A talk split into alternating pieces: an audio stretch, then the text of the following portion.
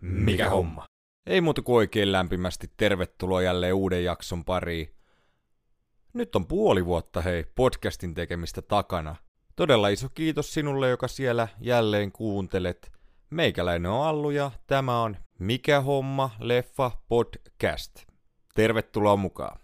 Tosiaan tässä jaksossa puhutaan Better Call Saulista ja siellä tulee kyllä spoilereita, mutta mä jätän ton vierailijatosiot suoraan viimeiseksi, eli voitte rauhassa kuunnella sinne asti ja sitten kun kuulette äänimerkin, että vierailijat, niin sitten katkaiskaa yhteys nopeasti, jos sarja ei ole vielä katottu. Eli en laita erikseen mitään spoilerivaroitusta enää. Tässä on varoituksenne.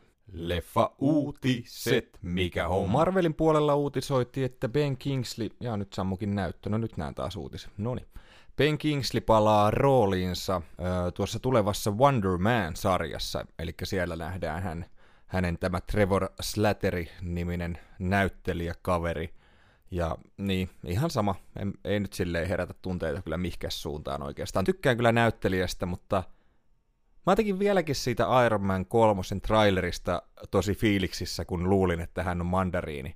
Että hänellä oli jotenkin tosi hieno se ulosanti siinä, että se oli niinku tosi siistin kuulonen ja jotenkin se, miten se tehtiin, niin en mä tiedä, ei se nyt mua päivittäin harmita, mutta tota, kuitenkin. Tämä nyt ei herättänyt isoja tunteita, vaikka Ben Kingsleystä tykkäänkin. Apple TV Plusalle on tulossa jossain kohtaa TV-sarja nimeltään Dark Matter johon on kästetty Jennifer Connelly ja Joel Edgerton.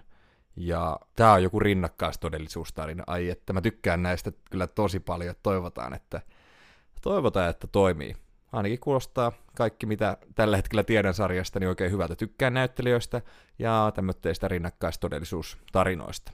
Kiva nähdä näitä lisää. Sitten on tulossa tämmönen skifi-trilleri kuin Ursa Major – jossa nähdään pääosissa Sochi Gomez, joka nähtiin tuossa Doctor Strange Into Multiverse of Madnessissa, ja sitten nähdään Mary Elizabeth Winstead, joka on nähty vaikka missä, oli tuossa Birds of Preyssä, ja niistä hän oli siinä Die Hard 4.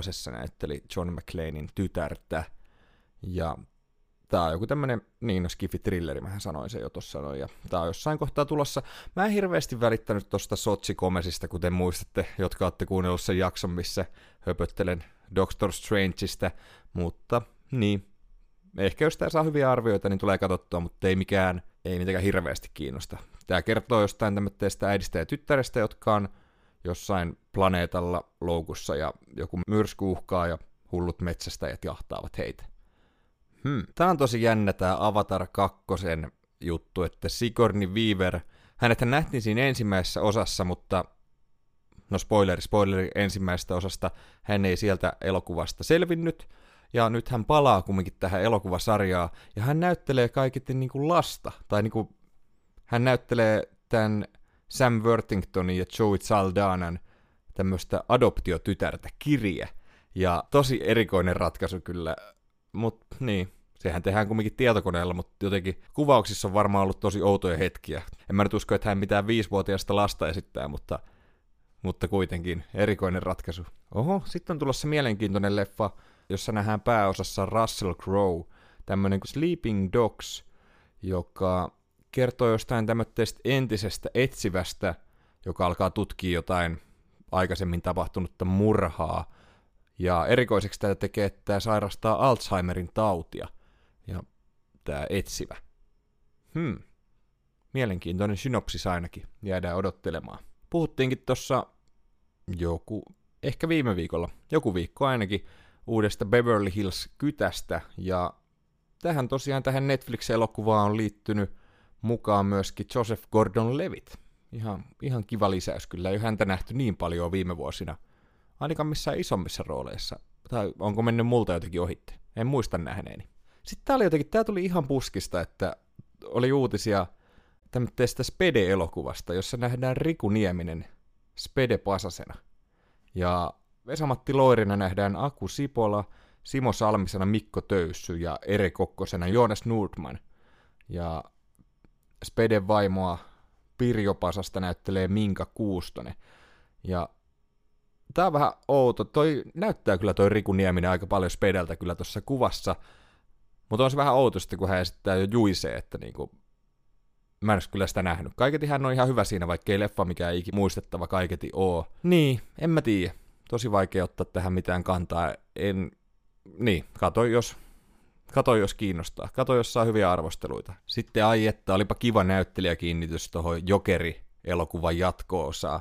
Nimittäin täällä nähdään Joaquin Phoenix ja Lady Gagan kanssa Brendan Gleeson, ja mä oon tykännyt kyllä tästä näyttelijästä aina, että hänet on nähty muun muassa Braveheartissa, useissa tämmöisissä niin historiallisissa elokuvissa, ja mun mielestä toi In Bruce, eli kukkoilijat on kanssa niinku todella loistava. Tämä on semmoinen näyttelijä, jonka mun mielestä varmaan kaikki tunnistaa kasvoista, mutta ei välttämättä nimestä, että ei ole ihan semmoinen niinku aalista nimi, että kaikki tunnistaa.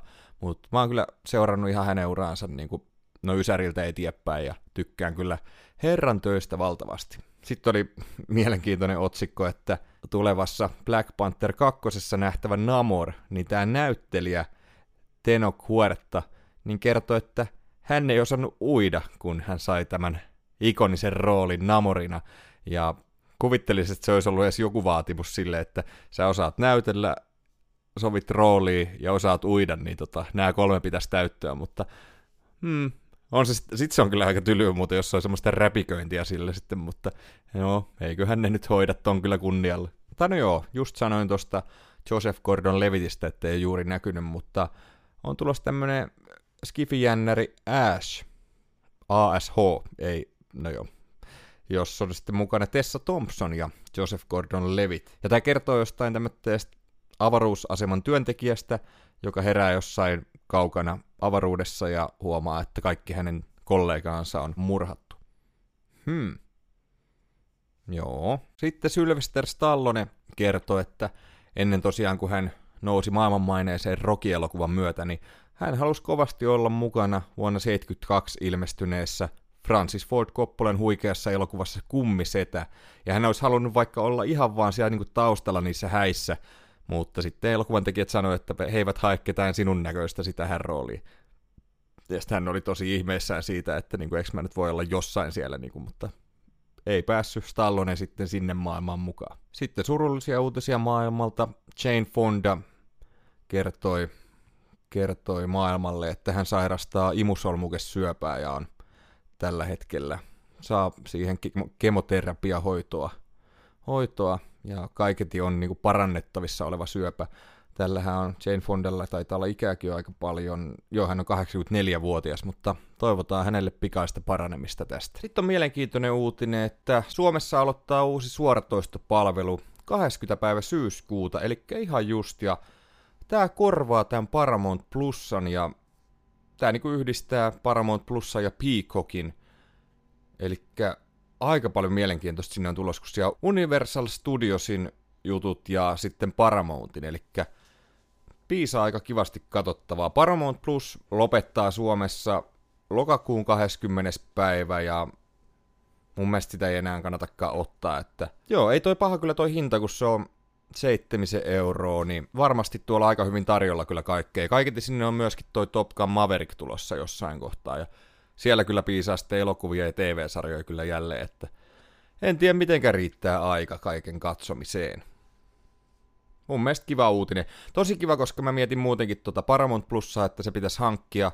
Peacock kiinnostaa myöskin, niin hyvä, että yhdistyy. Saisi enemmän yhdistyä kyllä näitä, että olisi vaikka vaan pari suoratoistopalvelua, jossa olisi sitten reilusti sisältöä. No ihan niin kuin niissä ei tällä hetkelläkin olisi, mutta sitten miettii vaikka just joku HBO Max, Disney ja Netflix yhdistys suoraan, niin olisi se aika kiva tälleen kuluttajalle. Sitten on kyllä tosi kiva tämä Brendan Fraser-juttu, että hän on tekemässä paluuta huipulle. Hänelle oli tämmöillä filmifestareilla Torontossa annettu kuuden minuutin uploadit seisaltaan.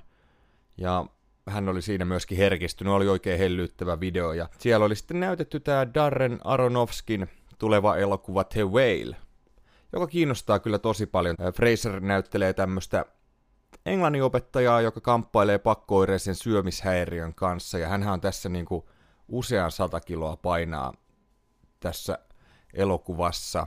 Ja sitten hänellä on tässä tämmöinen tytär, jonka kanssa hän koittaa parantaa väliä, ja Onpas muuten aika kiva kästäys tässä, koska siellä nähdään tyttären roolissa Sadie Sink, joka on tällä hetkellä tunnettu varmasti parhaiten Stranger Things-sarjasta Maxin roolista, ja onpa siisti kyllä nähdä häntä myöskin tämmöisessä roolissa. Odottelee elokuvaa kyllä innolla. Vaikka muuten ehkä niin kova Aronofskin elokuvien fani oo. Uudet trailerit, mikä homma. Oli tullut traileri tämmöistä mielenkiintoisesta länkkärielokuvasta kuin Dead for a Dollar. Ja ai on Walter Hillin ohjaama.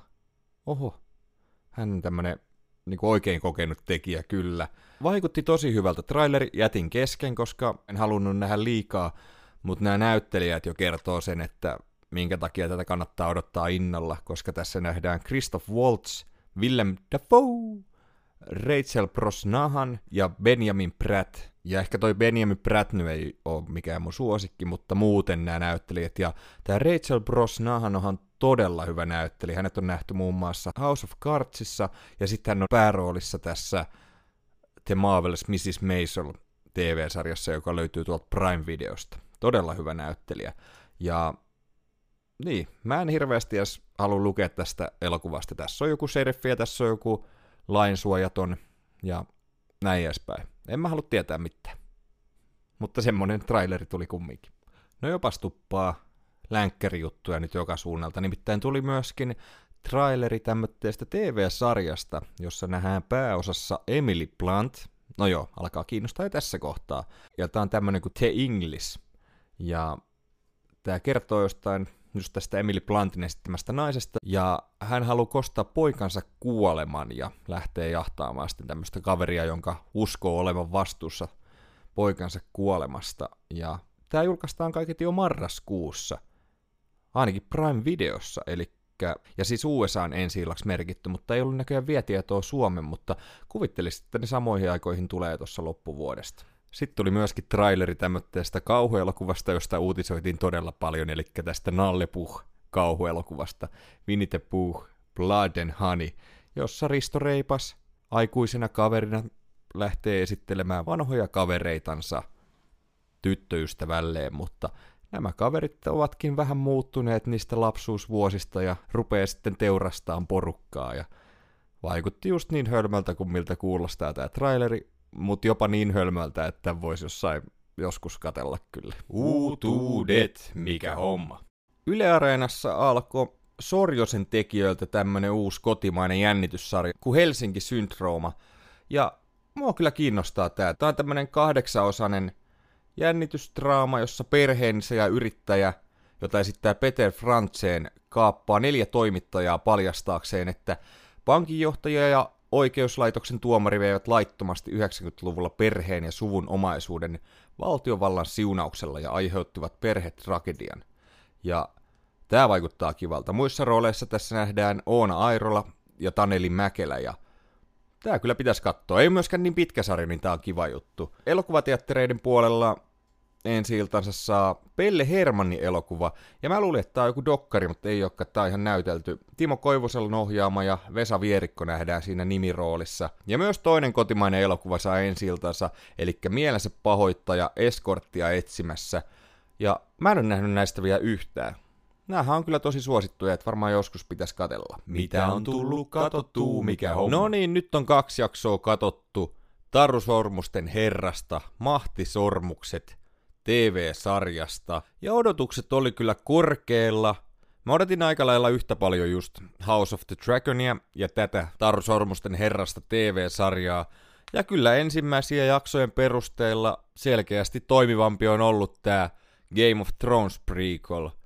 Tää oli vähän pettymys kyllä meikäläiselle tää Taru Sormusten herrasta. Tähän sijoittuu tuhansia vuosia ennen näiden elokuvien tapahtumia, mutta ehkä vähän yllätti, että täällä tuotiin tuttuja hahmoja takaisin nuorempien näyttelijöiden näyttelemänä, eivätkä he tehneet vielä semmoista vaikutusta kuin nämä aikaisemmat, jotka näissä rooleissa on nähty. Mun mielestä tämä on hyvä tämä hahmo, tämä Norin hahmo, mä tykkäsin hänestä kyllä. Ja tämähän on tosiaan kallein TV-sarja, mitä on tehty, ja ei sitä kyllä niin hyvin valitettavasti huomannut. Tämä on osittain todella hienon näköinen, mutta sitten tämä on jotenkin tosi oudon näkynyt myöskin visuaalisesti, ainakin kahden jakson perusteella.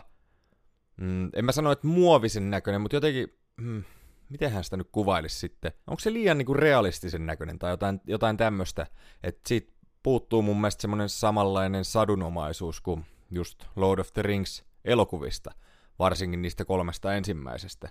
Tai se oli jotenkin jännä yhdistelmä, että se tuntuu liian tietokoneella tehdyltä ja samalla liian realistiselta. Tosi outo yhdistelmä. Mutta se ei jotenkin ollut niin tyylikästä. Joissain kohdassa se oli, mutta suurimmassa osaksi se mun mielestä ei vaan näyttänyt jotenkin oikealta. Tai siltä, miltä mä olisin halunnut sen näyttävää. Ja mä en oikein osaa sanoa. Tää oli vähän, tää oli kyllä aika iso pettymys suoraan sanoen. Kyllä varmasti tuu vielä katsomaan ja toivon, että tämä tästä paranee, mutta ei samalla tavalla imassu heti mukaan kuin toi just House of the Dragon, johon paljon vertailin tätä sarjaa. Sitten tuli katsottua myöskin Bas Lurmanin elokuva Elvis. Ja olipas visuaalisesti kyllä hieno elokuva. Ja kyllä mä tykkäsin tästä leffasta. Ehkä ihan hitusen liian pitkältä tuntu, mutta oli kyllä tosi toimiva. Ja näyttelijät oli tässä todella hyviä. Tom Hanks totuttuun tapaan hyvä, mutta Austin Butler Elviksen roolissa niin toimi kyllä siis niinku todella kivasti. Ootan hirveästi, että mitäs häneltä vielä jatkossa nähdään. Ja hänethän on nähty pienessä roolissa tuossa Once Upon a Time in Hollywood Tarantinon elokuvassa. Ja sitten häneltä on tulossa tämä Masters of the Air TV-sarja, joka on juurikin Tom Hanksin ja Steven Spielbergin tuottama sota, toiseen maailmansotaan sijoittuva sotasarja, joka kertoo näistä lentäjistä, ja mä odotan tätä kyllä todella innolla. Sitten katsottiin myöskin Netflixistä tämä I Just Killed My Dad-dokkari, mistä taisinkin jutella, no ainakin YouTuben puolella, varmaan täälläkin kyllä höpissy siitä.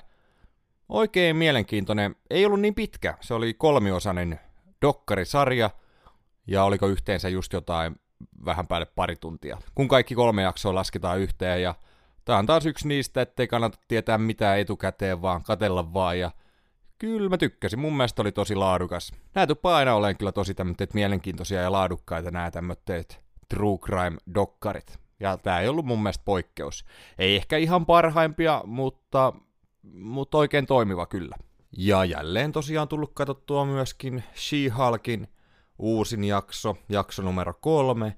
Ja mä kyllä edelleen viihdyn tämän parissa todella kivasti efektit ei edelleenkään vakuuta, mutta muuten toimii. Sitten oli kiva, kun tässä oli vierailemassa tämä Megan T. Stallion, joka on kaiket joku muusikko, mutta kun mä näin hänet tossa noin, niin mä olisin, että ai nää niin tekee tämmöitä Marvelin oman maailman niin julkimoita, että tää on joku keksitty tyyppi ja tälleen. Niin mä ajattelin, mutta Anne sanoi, että toi on kyllä ihan oikea artisti, että joo, Selvä, en ole kuullut enkä tiedä, mutta näin se sitten kuulemma on. Ja on taas kyllä jännän paljon mielipiteet jakanut tuot verkkauskohtaus siellä lopussa. Ei mua niinku haitannut se ollenkaan, niinku, että hm, jengi saa tosi helposti suututettua.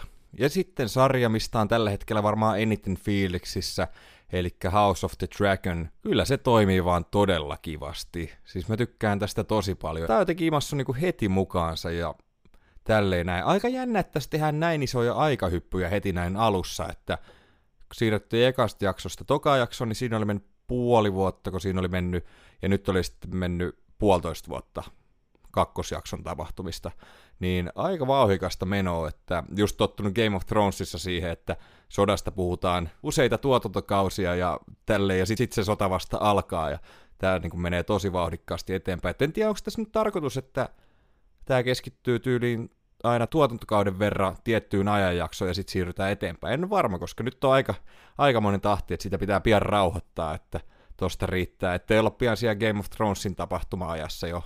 Ehkä yksi juttu, mikä mua vähän häiritti tässä uusimmassa jaksossa, ihan komeita taisteluita nähtiin, mutta mä en tiedä, oliko se vähän epäuskottavaa, kun täällä eräs henkilö juoksee nuolisateen läpi ja tämmöistä, ja se ei jotenkin sopinut tähän maailmaan ehkä koska tästä on tehty semmonen, että sä et pysty tekemään tomotteita asioita. No en mä nyt enempää kerro, tietää, et tietää, ketkä tämän kolmosjakso on katellut jo. Kyselin myöskin teiltä rakkaat kuulijat hieman, että kumpi näistä sarjoista on toiminut paremmin, eli Rings of Power vai House of the Dragon, ja voittajaksi selviytyi 60 prosentilla äänistä House of the Dragon. Eli suurin osa teistä on meikäläisen kanssa samaa mieltä, mutta paljon löytyi kannattajia myöskin tälle Taru Sormusten herrasta sarjalle. Jäädään odottelemaan, tehdään joku toinen äänestys vaikka siinä kohtaa, kun molempien kaudet, ensimmäiset kaudet on saatu päätökseen, niin nähdään vähän, mitenkä tämä tilanne elää. Vieraili jat, mikä homma. Meillä on kuulkaas rakkaat kuulijat jälleen huikea vieras paikalla. Hän on toista kertaa täällä puhumassa tunteistaan, tällä kertaa tunteistaan, yhtä TV-sarjaa kohtaan. Ei muuta kuin oikein lämpimästi tervetuloa Pointtaa ja klikkaa podcastin Miika. Kiitoksia, kiitos kutsusta ja aivan mahtava, mahtavaa olla taas täällä Mikä homma podcastin puolella. Tosi kiva, kun pääsit tulemaan ja kiva kyllä tehdä jälleen yhteistyötä, että jäi viime kerrasta niin hyvä fiilis ja samoin siitä, kun oli teikäläisen showssa vierailemassa, niin mikäs tässä tehdessä? Kyllä se on korkea aika, olisi katsoa taas joku aihe, että pääset vähän puhumaan pelipuolen jutuistakin ehkä. Paitsi silloin me nyt puhuttiin sitä Walking Deadistä, mutta siinä vähän pelejä kuitenkin sivuttiin, mutta Joo, no mä en tiedä, mitähän mulla olisi sitten kerrottavaa. No NHL ja FIFA, jos otat käsittelyyn, niin tota voi olla sitten jotain kerrottavaa. Selvä. Mutta... Pidetään mm, mielessä. En Pidetään tiedä mielessä. muuten. Joo, en mä tiedä, kuinka pitkä jakso siitä tulee, että se on semmoinen viiden no. sekunnin höpöttely. Hei, laatu kontenttia.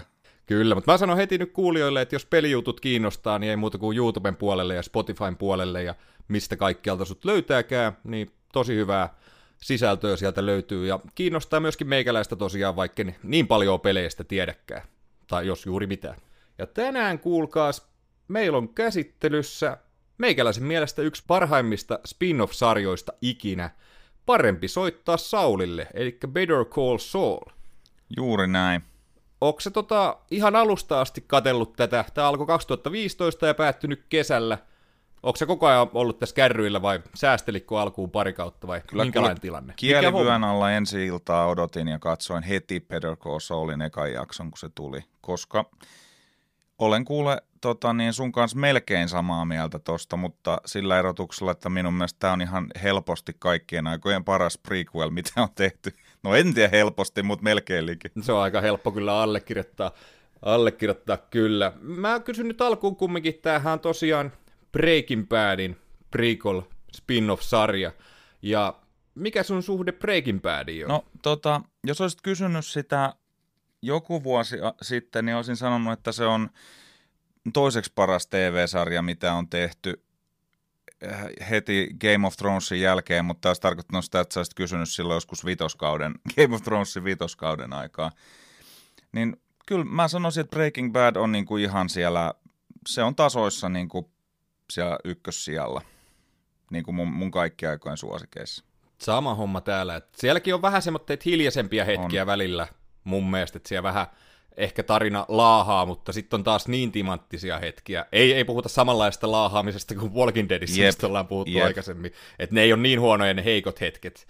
Mutta joo, mä nostan kanssa, että se on kyllä aika lailla mun kärjessä. Mä en muista, mä teinkin jonkun listauksen, no ne kyllä vaihtelee sitten päivittäin ne listaukset, mutta kyllä se varmaan siellä top kolmosessa on varmastikin. Kyllä. Mutta mites tää Better Call Saul, joka kertoo tosiaan sitten Bob Odenkirkin esittämästä Jimmy McGillistä, josta sitten myöhemmin tulee Saul Goodman, paras ehkä nimi muuten myöskin, mitä hahmolla on ollut. Että Joo. Että tota, jos taiteilijanimiä etsii joku, joku podcastin tekijä siellä, niin tota, jotain ton tyylistä kannattaa varmaan kehitellä. Monet sanoo, että tämä sarja on jopa parempi kuin Breaking Bad. Mitä mieltä sä oot? Tota, mä en oikein osaa vastata tuohon ihan suoraan helposti. Mä olen nimittäin nyt, kun katso ton Saulin pois, niin mä oon vähän niin kuin palautellut Breaking Badia. Mä oon ruvennut katsomaan sitä sille, en kattonut alusta asti, mutta vähän sillä niin kuin pistoja sieltä sun täältä. Mä tein semmoisen homman, että mä rupesin katsoa Breaking Badia siitä kohdasta, missä Saul tulee mukaan, ja siitä niin kuin tykitin sen itse asiassa melkein loppuun asti tuossa joku vuosi sitten silloin, kun Sauli alkoi, niin ne jotenkin niin kuin täydentää toisiaan niin ihanasti, että en mä oikein pysty sanoa, että kumpi niistä on parempi. Niissä on paljon paljon samaa, mutta ne on kuitenkin riittävästi erilaisia. että jos nyt jotenkin haluaisi sen kuvailla, niin mun mielestä niin kuin Saulissa on niin kuin hiottu pois Breaking Badin ne semmoiset ehkä isoimmat heikkoudet, mutta toisaalta sitten taas myös ne heikkoudet on osa sen sarjan hienoutta, niin se on pikkusen vaikea sanoa. Jätän, äh, jos eduskunnassa on tämä jaa ei tyhjiä poissa, niin mä jätän tyhjä tähän vastaukseksi. Okei. Okay. No niin, sieltä tulee tiukkaa mielipidettä, että en ota kantaa. Ehdoton kantaa, ehkä. Että, sä olisit voinut vaan suoraan vastata sille. niin, kyllä. Mm. Uhuh.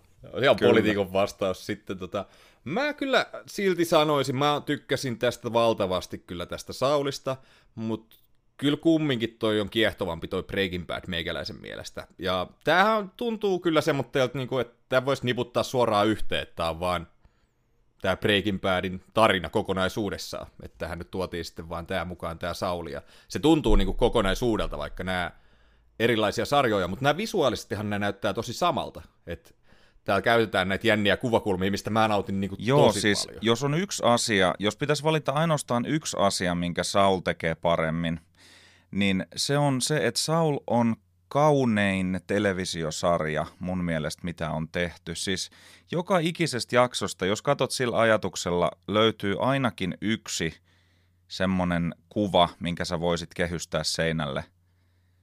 Et jossa niin ne näyttelijät on jotenkin pieniä ja se on niin rajattu aivan täydellisesti. Ja siis sillä kun meinaa tippa tulla linssiin, kun katsoo, että joka kerta, joka jaksossa tämä kuvaus on niin jotenkin löytänyt, kuvaaja on löytänyt jotain sellaista, mikä niin kuin nostaa sen niin kuin aivan yli muiden jotenkin. Et se, että sä pistät miljoonia ja miljardeja tota kulisseihin, mutta jos sä löydät jostain kärpäsestä tai muurahaisesta semmoisen kuvakulman, että sitä vaan jää katsomaan, niin se on sellaista niin kuin amerikkalaista tai niin kuin, en ihan pop-taidetta, mutta jotain ehkä, en mä tiedä, jotain Norman Rockwellia, vaikea sanoa.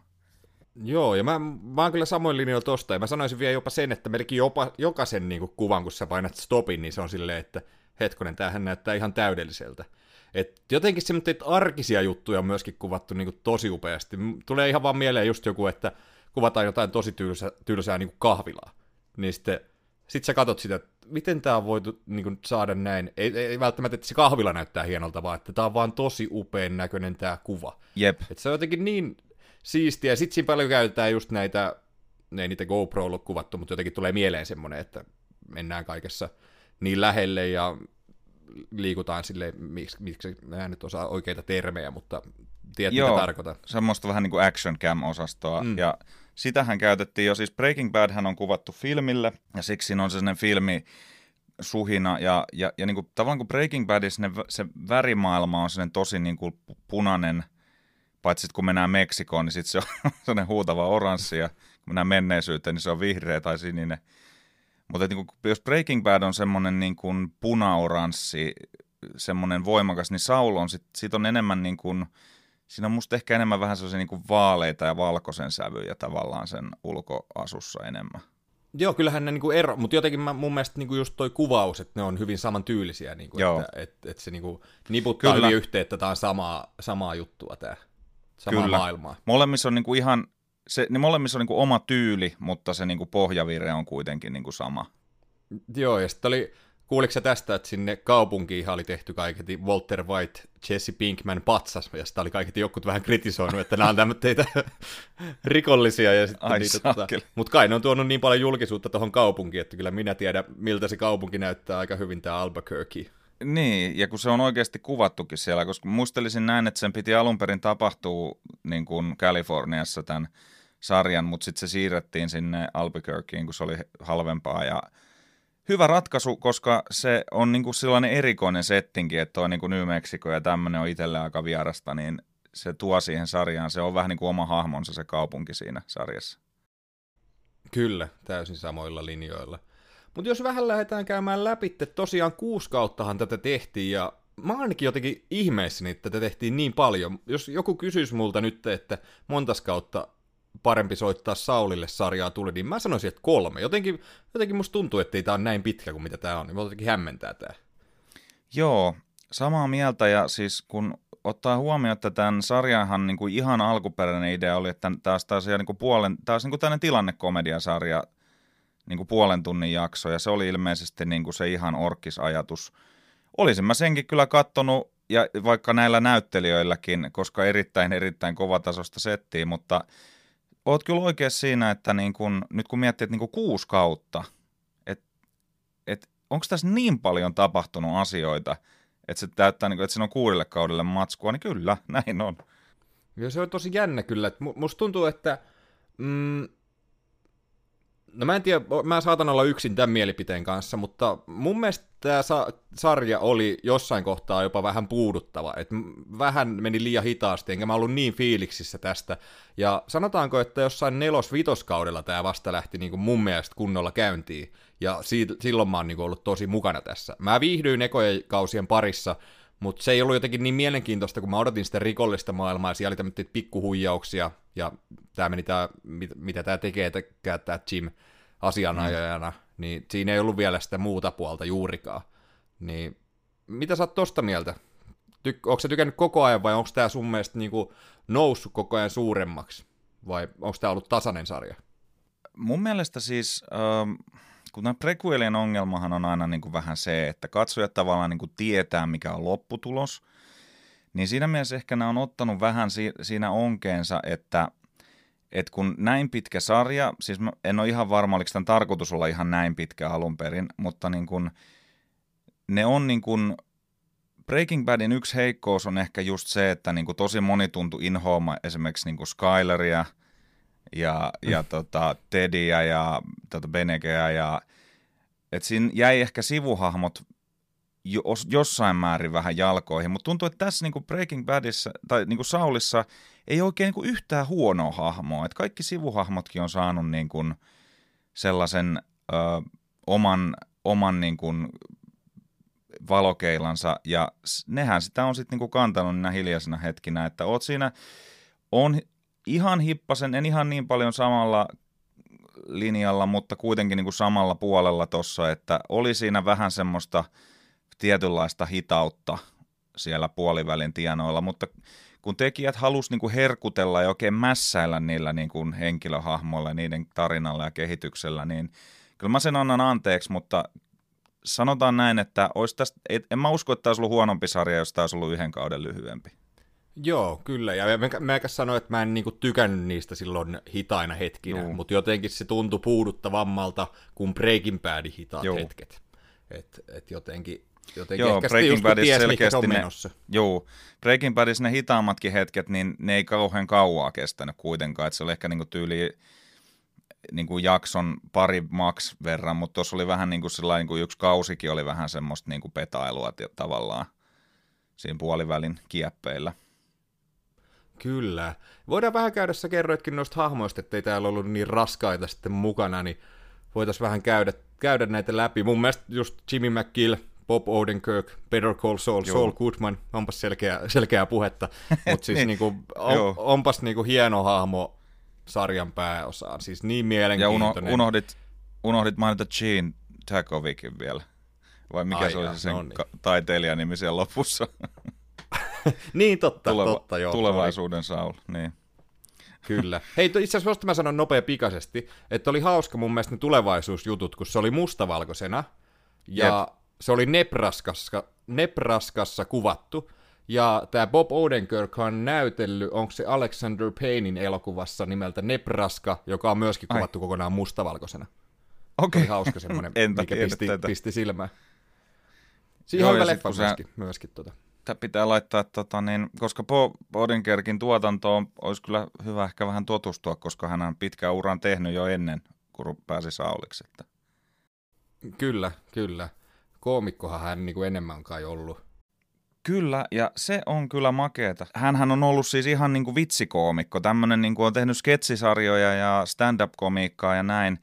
Niin kyllä on ollut niin kuin eronleimaus Peter Goldilta ja sitten täältä tota, kukas tämä on tämä toinen o, tää kehittäjä? Vince, Vince Gilligan. Vince, Vince Gilliganilta, niin poimia tämmöinen huumorinäyttelijä tuohon päärooliin. Et, siis kyllä mä, mä oon niinku, että sehän on Jimmy McGill, se on niin kuin Saul Goodman. Vähän samalla lailla kuin Breaking Badista tosta tuli tuosta tota niin, Brian Cranstonista tuli sitten tämä Heisenbergi, niin se on ihan aivan uskomaton ja on kyllä niin kuin rikos, että ei ole tullut palkintoja. Ton, en mä tiedä, onko se sanonut ollenkaan, mutta niin kuin ton enempää.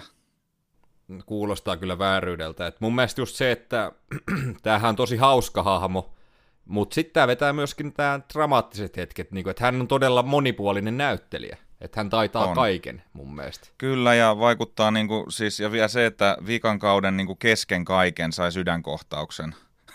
Ja mm, oli sitten pari viikkoa sen jälkeen kuvaamassa takaisin, että kyllä se oli aivan mieletön suoritus sekin niin kuin vielä huomioiden, että antaa kyllä taiteille kaikkensa. Kyllä. Sitten voitaisiin mennä myös tuohon meikäläisen mielestä jopa sarjan sydämeen ehkä osittain. No, ei, no kyllä se oikeastaan kyllä tämä Bob Odenkirk, mutta no toiseen mm. sydämeen, eli Rea Seahornin esittämään Kim, Ve- Kim Wexleri, niin onpas hieno tarinankaari tällä hahmolla, ja hän oli jotenkin semmoinen, että hänestä niin välitti koko ajan, ja pelotti, että mitä hänelle tulee käymään, koska häntä ei tosiaan Breaking Badissa nähdä, että Jep. kuoleeko hän, mitä tapahtuu, ressas hirveästi, ja mun mielestä se vietiin hienosti se tarina päätökseen. Joo, mä oon samaa mieltä, että kun ottaa niin kuin tavallaan huomioon, että, että niin kuin, mitkä niiden niin kuin Saulin ja Kimin niin kuin lähtökohdat on, tai Jimin ja Kimin, niin tota, että Kimihän oli vähän semmoisesta niin kuin, vähän huonosta perheestä, että se, se äitihän oli vähän tämmöinen niin kuin huijari, pikku tämmöinen vähän semmoinen white trash, jos termi sallitaan. Kimissä sallitaan. on jotain semmoista niin kuin, semmoinen ikään kuin luokan paras. Tulee sinne fiilis, jos mietit, millainen Kim on ollut koulussa, niin mä luulen, että mikään kymppiä pienempi ei ole riittänyt tavallaan. Mm, ja kyllä. ja, ja sitten sit niinku se, että et kun se päätyy siihen koneistoon, kun se saa tavallaan se, mitä se haluaa ja huomaa, että ei sekään niinku tavallaan riittänyt. Ja sitten se huomaa Saulin, joka on sitten taas, niinku menee aina sieltä, missä aita on matalin. Ja huijaa ja kusettaa ihan niin paljon kuin pystyy ja pääsee tavallaan siihen samaan asemaan sillä, niin siinä, siinä tavalla ehkä ne löytää jonkun sellaisen niin kuin kohtauspaikan siinä kohdassa. En tiedä. Kyllä, ja mun mielestä on niin noiden rakkaustarina myöskin osti, ja se oli kiva myöskin, että se ei ollut semmoinen elokuvallinen loppu, vaan se oli jotenkin tosi, tosi niin kuin hienosti vaan rakennettu, se tuntui tosi todelta, ja nämä hahmot tuntui tosi todelta. Tämä ei tuntunut, että katsoo TV-sarjaa mun mielestä, vaan tämä oli semmoinen niin kuin kahden ihmisen myöskin rakkaustarinaa tässä samalla samalla. Ja sitten myöskin tämä, kun tämä Kim tuli niinku mukaan vedetyksi tähän maailmaan, ja sitten hän oli yhtäkkiäkin halukas olemaan siinä maailmassa, joka yllätti mut, ja sitten sit mulla niinku pelotti tosi paljon, että oo, miten tämä päättyy. Joo, kun se just, että kun se Kim suhtautui niinku tavallaan siihen niin kuin kelmeilyyn, että sillä oli niin kuin geeneissä, jos se nyt niin kuin ajattelee, että sen äiti oli tänne niin kuin huijari ja rosmo, että se niin kuin tiesi, mitä huijaaminen ja rosmoilu on. Oho, hupsista putosi korvasta nappi. niin tota, no niin, uh, draamaa. Joo, tästä tulee pieni säätö kohta, mä laitan ton Bluetoothin takas päälle. Joo, ei mitään että. No niin, nyt kuuluu taas täältä. Niin, niin tavallaan, että Kim tiesi, että mitä se rosmoiluelämä on, ja se suhtautui siihen samalla niin kuin intohimolla ja tämmöisellä niin kuin intensiteetillä kuin siihen oikein tekemiseen. Niin se varmaan vähän säikäytti Saulinkin sitten tavallaan, että niin kuin, että hitto toi muijahan on hyvä tässä, vaikka se ei ole niin kuin ikinä tehnyt tällaista. Että. Mm, ja kyllä. se, että kun niiden, niiden, siinä, niin, niiden suhteessa niin kuin oli niin kuin tavallaan läheisyyttä näytettiin aika vähän, ja sitten taas spoilerit vissiin on nyt ihan vapaata riistaa. Joo, mä laitan tuohon alkuun spoilerivaroituksen. Joo, Joo niin sitten kun taas näytettiin sitä Kimin tulevaisuutta, niin se oli ainoa kohta, missä näytettiin niin kuin tämmöinen niin kuin seksikohtaus oli siinä Kimin tulevaisuudessa tavallaan. Ja mitä Ai kauhean, se oli muuten aika, tota, aika kiusallinen. Mikä se oli se, se Jepkö se voi sanoa? Joo, mies. joku ihme heppuli, niin tota, niin kuin tavallaan että sekin oli sellainen selkeä valinta näiltä niin kuin ohjaajalta ja muilta, että niin kuin se näytettiin vasta sitten, kun Kim oli jo jonkun toisen kanssa. Mm, kyllä. No käydään vaikka sitten läpi seuraavaa, voidaan pikkasen käydä näitä ihan, ihan muutamaa hahmoa tästä läpi pikaisesti. Mun mielestä Kyllä. Jonathan Banks oli jälleen loistava Mike Ehrmantrauttina. Ehdottomasti ja siis kun jollain tavalla tämähän oli melkein niin kuin sel- sekä niin kuin Mikein ja Saulin yhteissarja. Tämä oli melkein Better Call Mike jossain vaiheessa tämä sarja. Ja musta mm, hyvä kyllä. päätös, koska Mikehan oli niin kuin, se, se, se on kans niin kuin – aivan uskomattoman hieno tämmöinen rikkinäinen hahmo. Mutta se, se on aito, että sä pystyt uskomaan, että tommonen henkilö on oikeasti jossain olemassa, vaikkei nyt sitten olekaan tietty ehkä, mutta se menee täydestä. Mä ostan senkin ihan täysin. Kyllä, ja siis tämä näyttelijä tässä on myöskin niin kuin luotu näyttelemään tätä, ja hänet niin kuin tunnistaa saman tien, niin kuin, että hän on niin Kyllä. persoonallisen näköinen. Ja mä en muista, kuinka paljon Breaking Badissa pohjustettiin häntä. Mun mielestä siellä oli varmaan se, että, että hänellä on tämä kuollut poika, ja hän pitää huolta sen pojan perheestä ja lapsen lapsesta. En ole ihan varma, oliko sitä Breaking Badin puolella jo, mutta tässähän siihen käytettiin paljon aikaa, ja hyvä niin. Joo, kyllä, ja, ja siis tota niin, sekä Jonathan Banks että toi, toi, toi niin kuin siis Mike, Saul ja jopa niin kuin Jesse Pinkman oli alun perin tarkoitus olla lyhyen aikaa sarjassa, mutta tekijät on niin kuin ne, ne poimii, ne tajuu, että ei jumalauta, että nyt on sellainen timantti, että tätä ei voi päästää hyppysistä, että nyt tämän pitää jäädä tähän sarjaan. Ja ne on niin kuin kerta toisensa jälkeen niin kuin osannut poimia sieltä sellaisia hahmoja, jotka niin kuin, joiden rooli on suurennettu niiden näyttelijän taitojen takia, ja se on kyllä ihan uskomatonta pelisilmää mun mielestä. Kyllä, joo, ja miettii, miten erilainen toi Breaking Badkin olisi, jos ei siinä olisi Jesse Pinkman, ja sehän piti kuollakaan niin. jossain ekas, ekalla Niin, kaudella. ekalla kaudella, kyllä. Onneksi joo. ei. No kyllä, että hän on myös semmoinen, että mä tykkään siitä hahmosta tosi paljon. Ja no käydään sitten läpi toinen, joka palasi myöskin tähän näin tuolta Breaking Badin maailmasta. Siihen muutamia nähtiin pienissä rooleissa, mutta isossa roolissa tässä nähtiin Giancarlo Espositon esittämä Gus Fring, ja hän oli vielä niin kuin kylmäävämpi tässä näin mun mielestä sitten loppupeleissä kuin Breaking Kyllä, gu, Gusse, Gusse oli kyllä tota, aivan saatana hyytävä, mutta tavallaan kun sen jo tiesi siitä niin kuin Breaking Badista, että se on siis niin, kuin niin häikäilemätön hahmo kuin voi vaan olla, niin en mä tiedä, hyvä, että hänet tuotiin tuohon ja hyvä, että annettiin iso roolisuoritus, kun hän kuitenkin niin kuin kantaa kaiken, missä hän on mukana niin kuin ihan täysin. Mutta jotenkin se Breaking Badin se mattoveitsi sivalluskohtaus, niin se jotenkin siinä kohdassa mun mielestä tuli ehkä niin kuin kylmin kohtaus koko hahmolta, niin ei ollut epäilystäkään, että etteikö se tulisi jossain vaiheessa mukaan. Se olisi ollut kyllä hirveätä haaskausta, jos ne ei olisi hän tottanut siihen. Mutta se oli jännä, että hän oli niin isossa roolissa tässä, että hän oli kumminkin sarjan mm. ihan vakkarityyppejä, oliko se sitten kolmoskauden jälkeen tai jotain. jotain. Että Joo, mä, se... Mua ehkä vähän yllätti, koska mä ajattelin, että hän vaan niinku käväsee näyttäytymässä. Että... Joo. Otettiin, otettiin mukaan siinä mukavasti silleen, niin kuin, että vähän petailtiin, että sieltä se tulee, niin kuin, että kun sille Michaelille jät, jäi se, jätettiin se lappu siihen tuulilasiin, niin eka ajatus oli, että hmm, kyllä mä vähän veikkaan, että jättäjä on tämä kyseinen kanaveljes, mutta tota niin, se oli kiva, kun hän sitten tuli mukaan. Kyllä, ja samoin täällä nähdään myöskin Mark Margolis, joka esittää Hector Salamankkaa, jolla ei hirveästi muuta kuin kellon rimputtelua ollut taas, taas niinku käytettävissä, Joo. mutta näyttelee kyllä hyvin, hyvin silti, että... Siis jos, jos näyttelee annetaan haasteet, ainoat työkalut, mitä sulla on, on ilmeet ja pieni kello, mitä pimputtaa, ja muuten istut pyörätuolissa, niin – ei ole helppo haaste ja hän kyllä hoiti sen hyvin. Mutta sallitko tässä kohdassa mun raahata sen kerrostalon kokoisen norsun tänne posliinikauppaan? Sopii, raahaa varovasti. Kuule, mä ra- hujautan sen sisään ja se on se tämän sarjan niin kuin se ehkä semmoinen, mikä vie täältä pois, on tämä, kun nämä on vähän vanhoja, nämä näyttelijät. että niin verrattuna sitten niin kuin, Breaking Badin tapahtumiin. Niin, se varsinkin sillä alkuun se vähän häiritsi, kun niin kuin niin on tarkoitus näytellä niin kuin monta vuotta nuorempia versioita itsestään, mutta ne on kuitenkin kuin kymmenen vuotta vanhempia. Niin se oli vähän niin kuin, mm, ja pahin kohta oli se, ihan oliko se toiseksi viimeisessä jaksossa, tiedätkö mitä kohtausta tarkoitan? Kenet tuotiin Joo. mukaan siihen? Tai kenet kaksi, kaksi oikeastaan, niin. molemmissa huomassa. Jesse Pinkman, voi... Ja varsinkin kun hän oli niin, niin pienessä jutussa tässä, että sehän oli sarjan niin. tekijältä tietoinen valinta, että nykyään on teknologia ja pystytään nuorentaa. Joo. Mua se ihan eri näissä muissa haamoissa, jotka palas sarjaa, mutta just Walter White, Brian Cranston ja Jesse Pinkman, Aaron Paul, niissä se häiritti. Jep.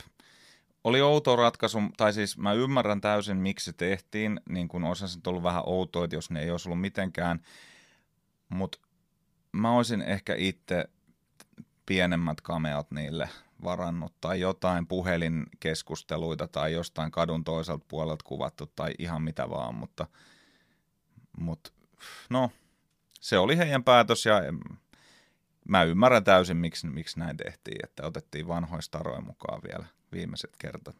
Joo, ja tämähän on tosiaan tarkoitus, ainakin Vince Gilligan on kertonut, joka tänne on tosiaan luonut nämä molemmat sarjat, että tämä on niin kuin viimeinen tarina tästä maailmasta. Nyt on tosiaan kolme, Jep. kun on tämä Jesse Pinkman elokuva myöskin, tämä El Camino.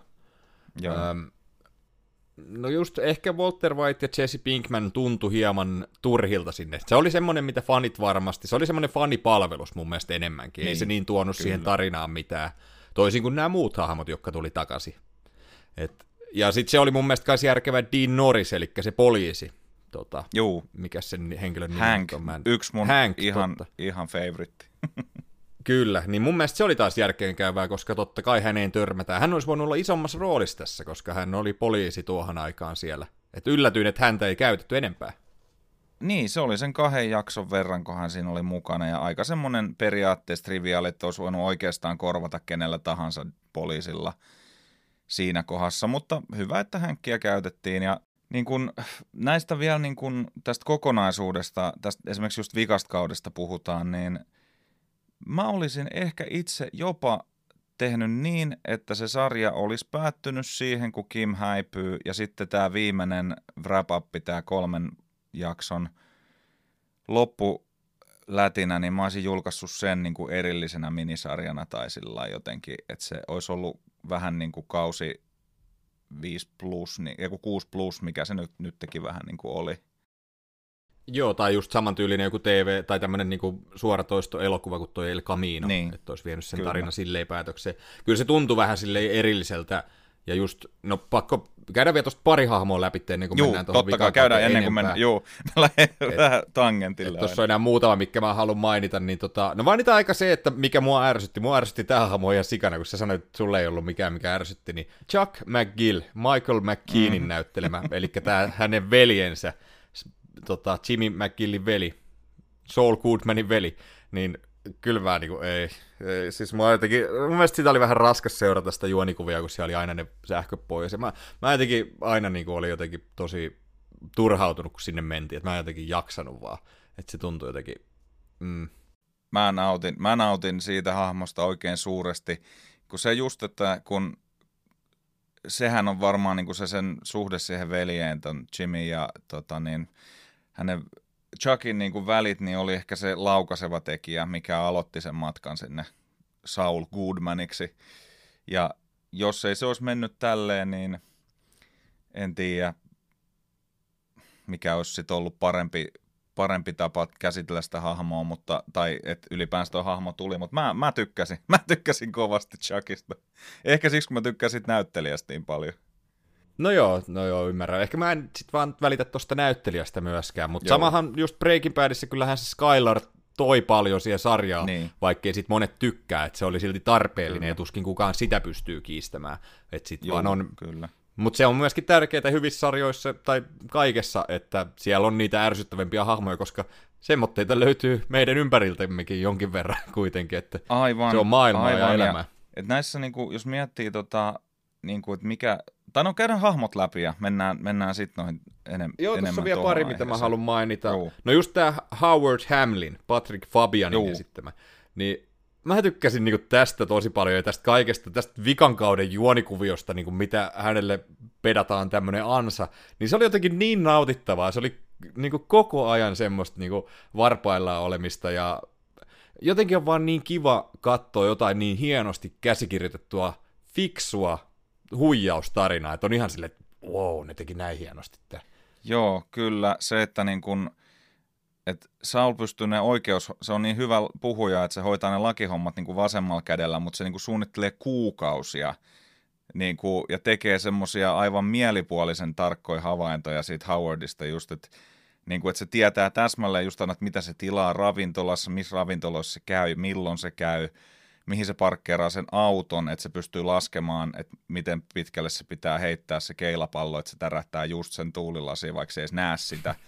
Ja kaikkea niin kuin tällaista. Ja mä tykkäsin Howardista hahmona, siis se on just sellainen ällöttävän niljakas niin kuin, sellainen pretty boy, mikä on niin kuin ensinnäkin syntynyt kultalusikka perseessä, sattuu olemaan niin kuin tommonen kaunopuheinen ja tota niin, niin kuin vielä taitava kaiken puolin. Sillä niin kuin, että uskon, että, että elämä on ollut aika niin kuin helppoa hänelle jo ihan niin kuin silleen, että, että niin kuin se on just semmoinen, mitä varmaan niin kuin Saul niin kuin vihaa jo ihan perusluonteeltaan. Että niin kuin, mm. semmoinen, mikä Saul ehkä haluaisi olla, mutta mikä ei voi ikinä olla.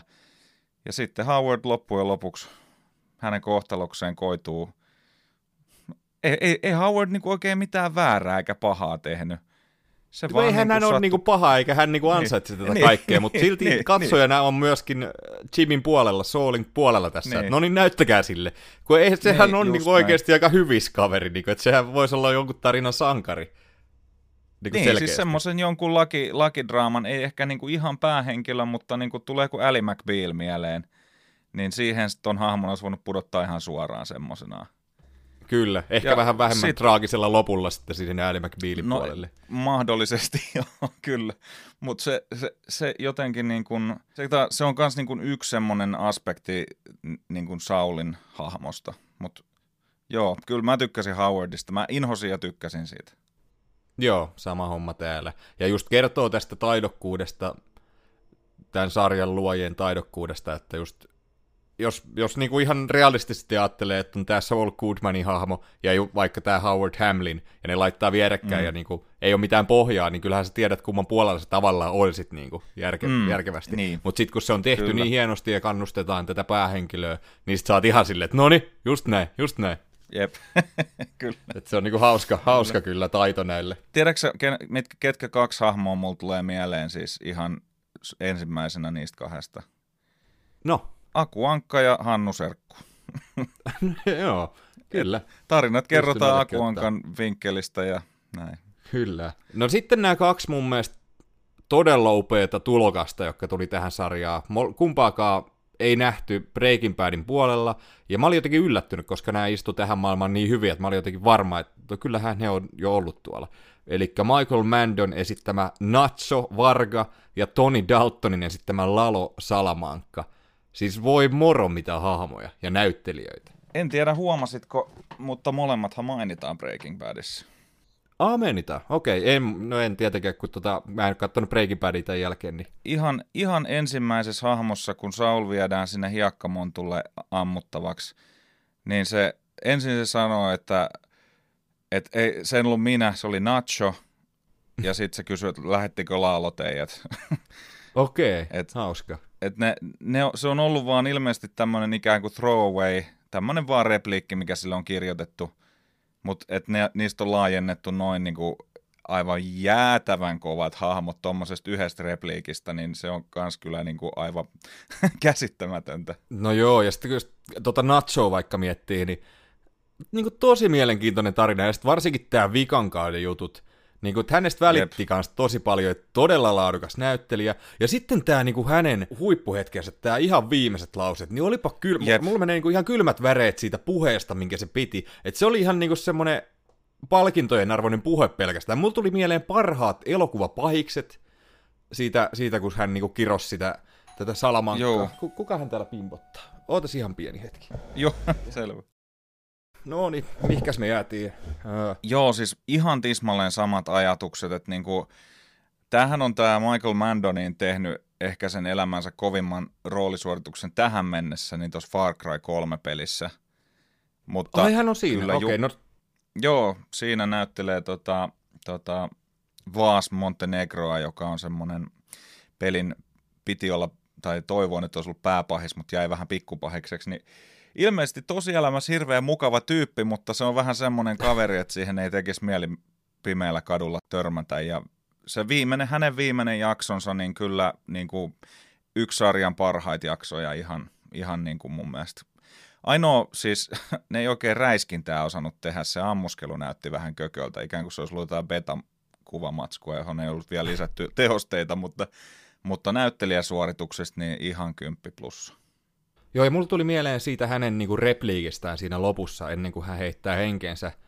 Mm. No mä oon spoilerivaroituksen kertonut, tää tuntuu niin pahalta Joo. kertoa tämmöitä juttuja. Mutta ihan siis samalla tasolla Walter Whitein kanssa nämä, kuuluisat Say My Name ja I'm the one Joo. who knocks kohdat. Niin mun mielestä niin kuin ihan, voidaan puhua ihan yhtä ikonisesta hetkestä jopa. Varsinkin jos tämä olisi ollut tämä Nacho vielä isommassa roolissa, olisi vaikka ollut pääroolissa, Joo. niin tästä puhuttaisiin ehkä vielä enemmän.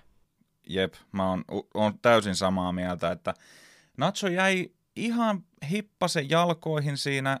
Se oli vähän isompaa rooli ehkä siinä niin kuin sarjan puolivälin kieppeillä – mutta niin kuin erittäin tärkeä, merkittävä hahmo tarinan kannalla, mutta niin kuin olisin ehkä vielä enemmän hänen vinkkelistään kattonut touhua enemmänkin, mutta olen tyytyväinen siihen, mitä saatiin, että ihan ehdottomasti. Kyllä. Ja tässä on mielenkiintoinen tässä hahmossa. hän on esittänyt myöskin vuonna 2017 Mac Gargania ensimmäisessä Spider-Man-elokuvassa. Ja hän on tämä superpahis Skorpioni. Skorpio. Siitä on niin kuusi vuotta, joo. mitä, viisi vuotta. niin tota, rupeisiko pian tapahtuu? toivottavasti niin kuin, e, on 81 muistaakseni syntynyt tai jossain about niillä kieppeillä, vähän päältä nelikymppinen, ei ole vielä yhtään mitään tuolla Hollywoodissa, mutta pikkuhiljaa olisi kiva nähdä häntäkin vähän isommissa rooleissa. Ehdottomasti. Ja no tästä tuskin enää mitään spin-offia tulee, tai no niinhän tämä Vince Gilligan sanoi Joo. myöskin, mutta niin kuin, hän olisi ollut semmoinen, jos ei hänen tarinaa oltaisi viety finaaliin, niin olisi ehkä ollut kiva nähdä joku kahdeksan jakson minisarja jos, jos oltaisiin saatu vaikka semmoinen. Se, se oli niin kiinnostava Jep. hahmo ja niin loistava näyttelijä. Kyllä, ja eikä niin kuin sanotaan, että ei mun mielestä oikein tiedä, jääkö kakkoseksi. Oli lyhyemmän aika sarjassa toinen hahmo, minkä äsken mainitsit. Niin. Joo, siis Tony Daltonin esittämä Lalo Salamankka. Siis niin kiehtova, jotenkin semmoinen, että hänestä ei saanut niinku katsetta irti, hän oli koko ajan niin uhkaava, ja sitten just mun mielestä semmoitteet pahikset on tosi hyviä, just tämmöiset, tiedätkö, herrasmiehet, jotka näyttää ulospäin Joo. tosi semmoitteet, tulee hyvin juttu, on tosi sosiaalisia, mutta sitten jokin napsahtaa, tai tämä ei edes jokin napsahda, vaan se on niinku osa sitä kaikkea häntä, että hän vaan sitten saattaa tehdä jotain ihan, ihan karseet. Tiedätkö siis, jos, jos niin kuin Terminator-elokuvia vielä jatketaan, kuka ikinä sen sitten ohjaaja tuottaakaan, niin mun mielestä he pitäisi valita Tony Dalton näyttelemään pahaa Terminaattoria, jo ihan pelkän tämän roolin perusteella. Joo, Koska siis T2000. T2900 Salamanca Edition, niin, tota, niin, Quattro Sincos, niin tota, se jotenkin se niin, kuin niin hyytävä, että osaa olla niin kuin maailman mukavin ja hymyilevin tyyppi, mutta tappaa sut ihan silmän räpäyksessä ilman mitään, niin kuin, et, et, et, niin kuin, et onko se, siis sehän täyssosiopaattihan se on, mutta kuitenkin, että silloin niin kuin pe, niin kuin se rakastaa sen perhettä ihan aidosti, niin kuin ei, mulla ei ainakaan tullut sellaista kuvaa, että se niin kuin teeskentelisi, kun mm, se kyllä. ostaa sen kellon sille tota, niin Hectorille ja sitten se on jotenkin tosi katkera siitä, kun se murhattiin se sen perhe ja kaikkea. Mutta se on semmoinen niinku tosimaailman, että sillä oli niinku minkäänlaisia tappamisia ja murhaamisia ja muun suhteen niinku mitään. Ja sitten taas kun se jututtaa sitä sen leskeä, niin sehän on niinku, tuntuu oikeasti noista treffeillä. Että jos se ir- irrotettaisiin asiayhteydestä, niin se olisi mennyt ihan jostain tällaisesta draamasarjasta se kohtaus siellä Saksassa. Kyllä, joku romanttinen komediatyyli tai mitä, mitä vaan. Niin. Tota, mutta joo, ja sitten just toi, mitä sanoit, että hän, hän murhaa vaan kylmästi, mutta hän vielä hymyilee sitten tyyliin samalla, että niin, hän on kumminkin kyllä. siinä sitten niinku ihan elementissään. Siis mä toivon hänelle tosi paljon isoja rooleja, hienoja rooleja.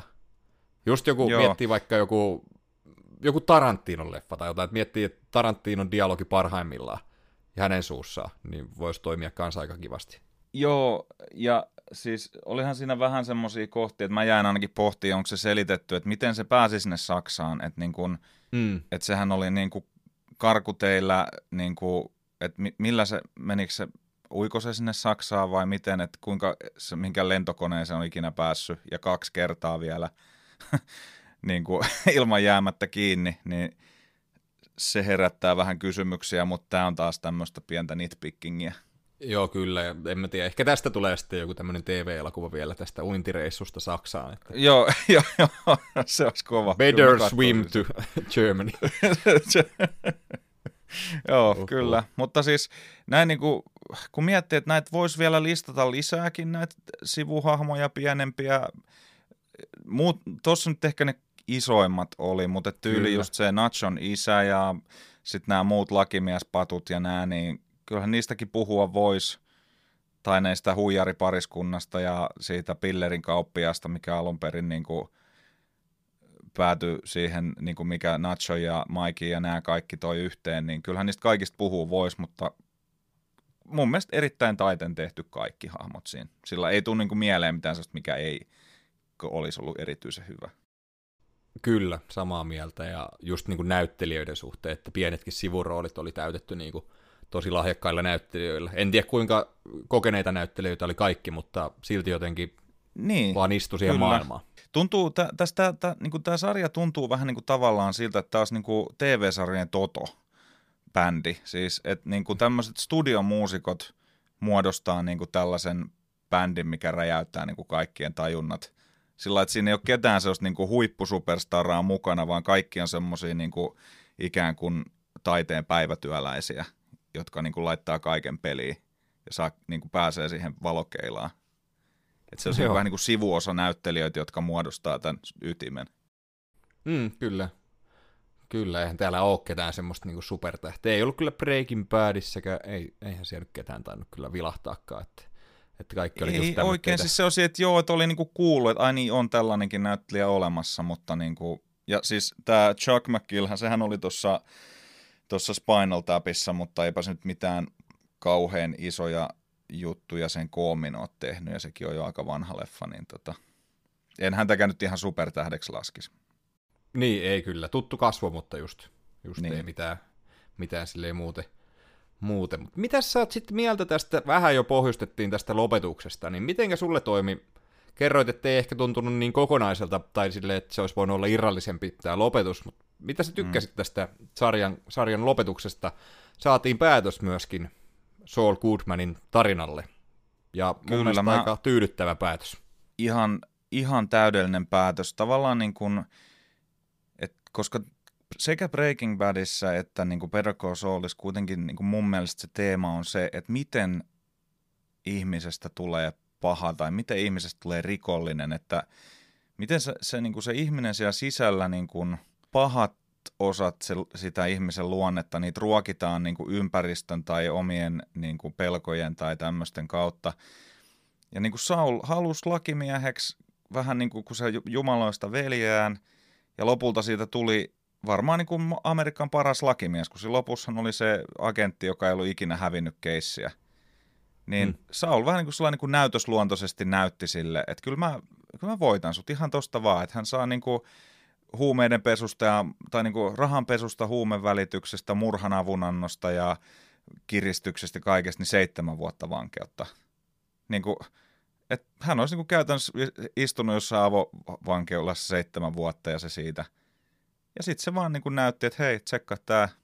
Kyllä mä sut tosi voinut voittaa, mutta kyllä mä menen loppujaksi vankilaan, mä oon ansainnut se tavalla. Joo, kyllä. Ja tämä oli niin kuin mielenkiintoinen. Muutenhan tämä oli tämä koko Jimmy McKillin, Saul Goodmanin tarina, hän oli, että sen niin kuin näki sieltä alusta asti, että tästä tulee tämmöinen. Tai niin kuin tietenkin sen ties, mutta hänessä oli, hän ei tehnyt niin isoja muutoksia siinä kesken kaiken mun mielestä. Mm. Että hän oli alusta asti aika häikeilemätön. Mutta sitten niin tässä vikassa jaksossahan nähtiin sitten vähän muuta, koska hän puhui Maikille esimerkiksi, että just tätä, että jos saisit mennä ajasta taaksepäin muuttaisitko mitään, niin Mike kertoo kaikkea niin kuin semmoista tosi tunteellista ja niin kuin mikä tekisi niin. hänen ja hänen lähimmäistensä elämästä parempaa, ja Saul puhuu rahasta ainoastaan, Jep. että se tekisi hänen Kyllä. elämästään parempaa. Mutta sitten hän kumminkin myy vapautensa pelastaakseen Kim Waxleri ja menee sitten loppujaksi vankilaan. Niin mun mielestä aika, se oli tosi hyvä ratkaisu, koska ja siinä oli niin tärkeää, että oli ostanut sen Saul Goodmanin ja Kim Waxlerin rakkaustarina. Kyllä. Että he välitti Kyllä. toisistaan. Ja se toimi niinku todella hienosti mun mielestä. Mä olin tosi yllättynyt, että se meni silleen. Mä jotenkin ajattelin, että tämä vaan sitten tota, ajelee avoautolla johonkin auringonlaskuun ja tota, lähtee jonnekin, jonnekin sitten sarjan lopuksi, mutta ei se sitten mennytkään niin. Niin, kun ei se Saul, kun se on jotenkin, se on hahmona sellainen, että se jotenkin, niin kuin silloin sellainen pakko näyttää kaikille, niin kuin pakko näyttää maailmalle, että kattokaa mua, mä osaan, mä oon hyvä, mä oon taitava. Et se, toki, että sillä on niinku tar- pakko näyttää sille sen veljelle se, mutta sitten kun velje ei enää ole olemassa, niin sitten se jotenkin yrittää näyttää sen maailmalle, kunnes niinku lopulta se vähän niinku, se niinku hyväksyy, että kyllä hän on nyt näyttönsä jo niinku antanut, että että siinä tuli tehtyä pahoja asioita ja kauheita asioita, että hän on ansaitsee joutuu vankilaan. Että niin kuin, ja, ja se just, että se oli niin kuin vähän niin kuin sinne anteeksi pyyntö Kimille, että, että kun se veti sen mm. mukaan siihen, niin, niin kyllä, se oli hieno loppu ja, ja se oli semmoinen, niin kuin, että, että, että kun Walter White päätyi tota niin, kuoliaaksi, Jesse Pinkman toivon mukaan jossain vapaalla jalalla jossakin ja Saul on sitten vankilassa, että siinä ne kolme vaihtoehtoa, mitkä enää tuosta maailmasta voi olla. Niin. Mm, kyllä, ja tämä oli ehkä kiva myöskin sitten, että saatiin nähdä ne jokainen lopetus. Et mun mielestä tämä oli kumminkin silleen, niin kuin, tämä oli järkevä, tämä ei tuntunut mitenkään katsoja huijaamiselta, niin. vaan se tuntui tosi loogiselta, että näin sen pitää mennä, mennäkin. Että Kyllä. en mä jotenkin sitten nähnyt ehkä häntä niin kuin kuolleena myöskään, myöskään sitten lopuksi vaan. Mä odotin, että Saul lasketaan hengiltä johonkin, kun se kastelee nurmikkoa, niin joku Vaikkakin siinä niin kohden se alkoi kyllä näyttää siltä, että ei ole enää ketään, joka tulisi sen tekemään. Hmm. Se oli loppujen lopuksi niin kuin aivan oikea ratkaisu, että tämä päättyi just näin. Joo, ja mä sanon vielä tosta itse asiassa nyt nämä pari vikajaksoa, niin tuntui se vähän oudolta sitten, kun just nämä lalot ja nachot oli heittänyt henkeensä ja Kimmo oli poistunut näyttämöltä, että sitten vielä lähdettiin niinku tekemään tämmöistä huijausta, ja siihen käytettiin aika paljon aikaa, sitä näytettiin aika paljon. Ja mä olin jotenkin siinä kohtaa vähän silleen, että niinku, joo, tykkään, tosi tyylikästä, mutta sitten jotenkin tuntui, että se oli mennyt jo se sarjan huippu, että nyt vetäkää se loppuun. Että tavallaan se olisi voinut niin. ehkä, sitä olisi ehkä pikkasen voinut tiivistää, mutta sitten taas se, kun tota, tämä Sol menee, just tämä huijaus, ja hän menee sinne taloon, missä tämä kaveri nukkuu, ja sitten kun hän herää, niin enpä muista koskaan jännittänyt niin paljon. Mä olin siis ihan haajalla siinä, että ei, ei, ei, ei, ei että mitä tästä tulee Jep. tapahtumaan. Joo, ja yksi niin kuin sarjan jännittävimpiä hetkiä mun mielestä tuli, tuli siis niin kuin näiden viime, viime jaksojen kohdalla. Oli se, kun se meni sinne sen Carol Burnettin näyttelemän vanhan rouvan luokkeen, jota se on kaverannut, joka vaikuttaa vähän sellaiselta höppänältä mummelilta. Niin kuin se Saul, kuitenkin se vähän, samaan aikaan vähän niin kuin huijas niitä mummoja siellä alkupäässä siellä sen vanhain kodin suhteen, niin se jotenkin ehkä se aliarvioi tämän uuden ystävättärensä ja sitten se kun se mummo tajus, että se googletti huijari ja Albuquerque. Ja sitten se, kun Saul niin kuin käyttäytyy tosi pelottavasti, kun sehän ei ikinä käytä niin kuin voimaa missään, niin kuin se vetää puhelimen seinästä ja on semmoinen uhkaava. Sillähän niin, on se kädessä silleen, tuli... että mä luulin, että se niinku kuristaa sen, koska sillähän niin, olisi johtu niin. silleen niinku vedettynä just, just se, että mä, niin kuin siinä pelotti eniten se, että, että tappaako Saul ton mummelin. Mutta sitten lopulta se lähti niin kuin karkuun ja sen tiesi jo siinä vaiheessa, että se ei voi mitenkään päästä karkuun. Kun se mummo kertoo, että missä se on, näkee rekkarin ja kaikki tietää, minkä näköinen se on ja kaikkea, niin se oli sillä että no, että se, se oli ihan hullun kuumottava hetki jo siinä vaiheessa, kun se sarjan niin kuin isoin momentumi oli tavallaan mennyt jo. Niin mä tykkäsin mm, kyllä, kyllä siitäkin sitten paljon. Kyllä joo, ja mun mielestä se oli kanssa aika osuva, että hänet löydettiin sitten lopulta roskiksesta piileskelemästä. Joo, ja vielä jonkun paskan peitossa kaiken lisäksi, niin kyllä. se, se, oli kyllä. Pitäisikö meidän jotenkin niputtaa vielä, vielä tätä, hmm, tämä on kyllä aika hyvin kyllä tästä jo kerrottu. Molemmat selkeästi ollaan tykätty sarjasta. Nostatko sä kumminkin ihan sinne niin kuin kärkipäähän tämän vai mitä sä tästä? Niin ihan mieltä? ehdottomasti, ja siis sanotaan näin, että kun yhdistää Better Call Saulin Breaking Badin. Ja ehkä vielä sen El Caminonkin, se nyt on vähän sinne hiineä hiinä tapaus, niin se muodostaa niin kuin mun mielestä eheimmän kokonaisuuden. Se menee ohitse jopa tuosta tosta, tota niin, saksalaisesta Dark-sarjasta, joka no se oli vain kolme kautta ja vähän erilainen muutenkin, mutta 125 jaksoa, yksi elokuva. Ja ei oikein niin kuin ollenkaan heikkoja kohtia, siis semmoisia oikeasti heikkoja kohtia. Niin mä, mä niin kuin mä rakastan ja mä uskon, että mä tulen kyllä kattoon tämän sarjan vielä monta kertaa niin, kun, niin kauan kuin elämänpäivi on jäljellä, niin sille en varmaan välttämättä sille alusta loppuun tyylisesti ehkä, ehkä mutta niin kuin silleen, että sieltä sun täältä tai kausi silloin ja tällöin.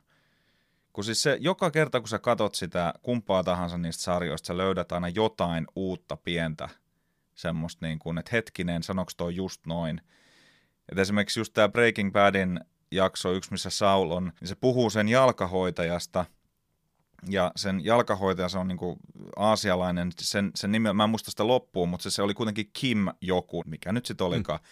Ja sitten se katsoo niin kuin taivaisia ja sanoo, että joka on ihan yhtä ihanaa kuin miltä se kuulostaa tavallaan. Mm. Et Kimiähän ei silloin ollut vielä olemassa, mutta niin kun, et miettii, että onko ne, onko ne niin kuin poiminut ton yhden repliikin ja antanut Kimin nimeksi tälle sen rakkaudelle, niin ne, ne on kutkuttavia asioita mun mielestä. Kyllä, ja siis mulla tuli niinku, kyllä tätä sarjaa katsoessa, varsinkin sitten kun näkyy näitä Volteria ja Jessiitä, niin tota, kyllä mulla tuli vahva fiilis, että nyt pitää jossain kohtaa kyllä alkaa katsoa toi Breaking Bad alusta. Että on se vaan niin upea sarja. Mä oon nähnyt sen siis niinku silloin kymmenen vuotta sitten viimeksi. Mä jotenkin niin. säästelen yleensä sarjoja niin paljon, että tosi vaikea, varsinkin tämmöitä isompia sarjoja. Ja koko ajan tulee koko ajan kaikkea lisää, niin ei niinku riitä aikaa katsoa tuommoista viiden kauden juttua. Niin, ei, ja nyt se on niin kiva katsoa, kun se ei ole tuoreessa Niin, kyllä. Mutta siis mä, mä voin sanoa semmoisen, että semmoisen täkyn ja tärpin, että jos oot kattonut niinku Breaking Badin joskus, mutta nyt oot kattonut Better Call Saulin, niin älä ala katsoa ehkä Breaking Badia alusta, vaan ota Breaking Badin kakkoskauden, onko se kutosjakso, sen nimi on kuitenkin Negro y Azul, mikä mm. alkaa sillä, en tiedä muistatko sen jakson, mikä alkoi semmoisella niin kuin meksikolaisella tota niin, kappaleella, mikä on tehty Heisenbergistä. Se on, ei, se, on ei se jakson, niin kuin, Joo, se jakson ihan alkukohtaus on, on semmoinen Negro ja se on sellainen laulu, missä on sellainen kitaratrio, mikä laulaa sen biisin. Ja sit sut lasketaan niin kuin ikään kuin Walter Whiteen, että se on kemiaopettaja, sitten siinä esitellään niin kuin Hank ja Jesse, ja sitten seuraavassa jaksossa tulee Saul mukaan. Niin mä tein sen nyt viimeisellä katsomiskerralla, ja aika ihanalta tuntui tavallaan, että siinä ei jäänyt sitä Breaking Badin alun hitautta, sitä ei tullut ollenkaan, vaan mentiin suoraan asiaan, siinä tuli niin kuin heti kertauksena, että mitä on tapahtunut tavallaan. Niin semmoinen ehkä tärppi, jos oot jo aikaisemmin katsonut tuota sarjaa, niin se tuntui aika hauskalta mun mielestä. Tämä on hyvä vinkki kuulijoille. Mä, kuulijat voi käyttää, minä en, minä haluan katsoa Joo. alusta tämän kyllä. Joo, mä, mä veikkaan, että tämä kumminkin tulee katsottua vain kerran tai kaksi enää koko elämän aikana, Joo. että tätä säästelee niin usein, niin kyllä mä haluan nähdä koko setin. Että... Siinä tapauksessa joo, ehdoton, että kyllä se kannattaa ehkä alusta katsoa. Yksi kaverini sanoi, että kannattaako Breaking Bad, Better Call Saul, Rikulle terveisiä, jos kuuntelet tätä, niin katsoa tota, toivottavasti et kuuntele, kun et ole nähnyt sitä sarjaa, niin vielä, niin tota, että, että missä järjestyksessä katsoo, niin mä heitin sille se on se härski ehdotuksen, että mä ehdotan sulle, että kato Saul ensin ja Breaking Bad sen jälkeen, paitsi ne Saulin kolme vikaa jaksoa. että miten se kolisee niin päin? En tiedä, kattosinko itse sillä lailla, jos, en, jos saisin muistimenetyspillerin – mutta tota, niin olisi mielenkiintoista kuulla jonkun mielipide, joka katsoisi siinä järjestyksessä, kun ne on niin kuin ikään kuin kronologisesti. Niin, toi on vähän jännä tavallaan, että sit suosittelisiko kellekään Star Wars-fanille esimerkiksi, että aloittaisi siitä 90-luvun lopun trilogiasta katsoa. Et, et, jotenkin hankala, niin. hankala nähdä, että mä jotenkin ehkä suosittelen katsoa, tai ekana al, tota, tota El Camino, että nähdään se tarinan loppu, ja sitten, sitten Better Call Saulin kolme vikaa jaksoa, ja sitten aloittaa alusta. Joo, sitten Better Call Saulin alusta, joo. Mulla oli hei yksi kaveri itse asiassa, joka katsoi joskus, mikähän se kaveri oli, vai oliko se joku tutun tuttu, joku kumminkin niin. ihan oikea henkilö, niin elokuvista hän niin katsoo aina elokuvan lopun, että onko se hyvä loppu, että jaksaako sitä katsoa koko elokuvaa. Mä en tiedä, tekikö se sitä sarjoista kanssa, mutta e- en ymmärrä. Joo, siis mul, mä olen kuullut kanssa, että niinku kirjojen kanssa jengi tekee tätä, että lukee niinku vikan luvun ensin, sillä että onko tämä nyt mielenkiintoinen loppu. Ja tavallaan se, se vaatii kyllä ehkä jo jonkinlaista traumaa, että sä oot haaskannut kunnolla aikaa niin kuin paskojen kanssa, että mutta hei, syöhän jotkut jälkiruuankin ennen lämmintä ruokaa, että se on... Hmm. Ei, ei, ei voi gatekeepaa, miten kukaan haluaa viihteitään nauttia. Että jotkut vihaa äänikirjoja ja niin edespäin. Suotako kaikille tavat nauttia kulttuurista. Kyllä, no joo, sovitaan. Vaikka kuinka, sovitaan saira- näin, vaikka kuinka sairaita tapoja olisi. Kyllä, kuhan ei tee sitä sitten seurassa, että niin katsotaanko tämä elokuva, että katsotaan aika toi lopetus. Joo, kelataan, toi, lopetus kelataan sieltä. viimeistä kymmenen minsaa, joo. Uhuh.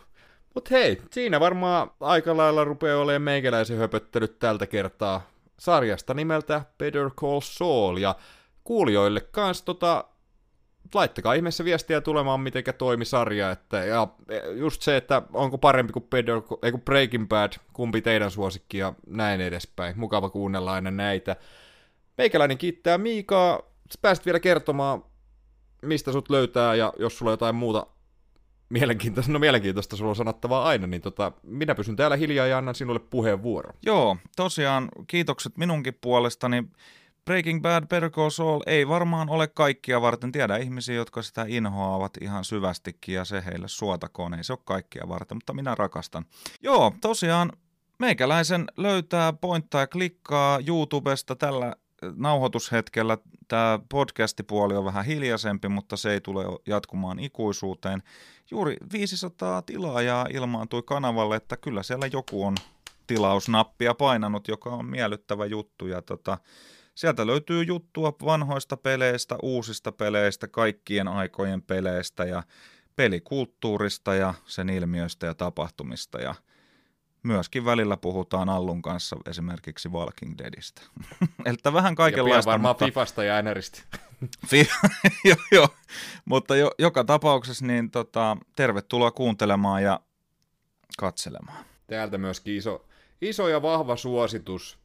Hei, todella mukava jälleen höpistä ja sen verran mukavaa puuhaa on ollut teikäläisen kanssa, että veikkaan, että tässä vielä yhteistyötä jatketaan eikä ruveta siltoja polttelemaan. Jos se minusta riippuu, niin ehdottomasti, että pidetään silmät ja korvat auki semmoisista aiheista, mistä, mistä teikäläisen kanssa löytyy puhetta, niin ehdottomasti. Kyllä, ja niitä aiheita saa myöskin ehdotella, että jos on joku tämmöinen, mistä haluatte kuulla. Meillä aina Miikan kanssa vähän venähtää nämä juttelut, se ei ole haittaa, no mukava joo. höpistä. Mulla menee niin, aina. Tota, jos on joku, mistä haluatte kuulla 10 tunnin podcastin, niin pistäkää viestiä tulemaan, että tota, joo. otetaan haltuun. Ehdottomasti. Mutta mennään näillä eteenpäin. Iso kiitos sinulle ja näin edespäin. Kiitos Allu ja kiitos kaikille kuulijoille ja oikein mukavaa vuorokauden jatkoa ja syksyä ennen kaikkea. Kiitoksia. No niin, moro moro. Moi. Jees, eiköhän jakso olla pikkuhiljaa olemaan siinä. Todella iso kiitos juuri sinulle, kun kuuntelit tänne asti. Mikä homma löytyy tosiaan Instagramista nimellä Mikä homma leffa podcast ilman äkkösiä, Facebookista äkkösten kanssa, Discordista, YouTubesta nimellä Mikä homma ja sivustolta leffamedia.fi, josta löytyy useita muitakin sisällön tuottajia, joita kiinnostaa elokuvat ja TV-sarjat. Käykää ihmeessä kurkkaamassa, jos ette ole vielä käyneet kurkkaamassa.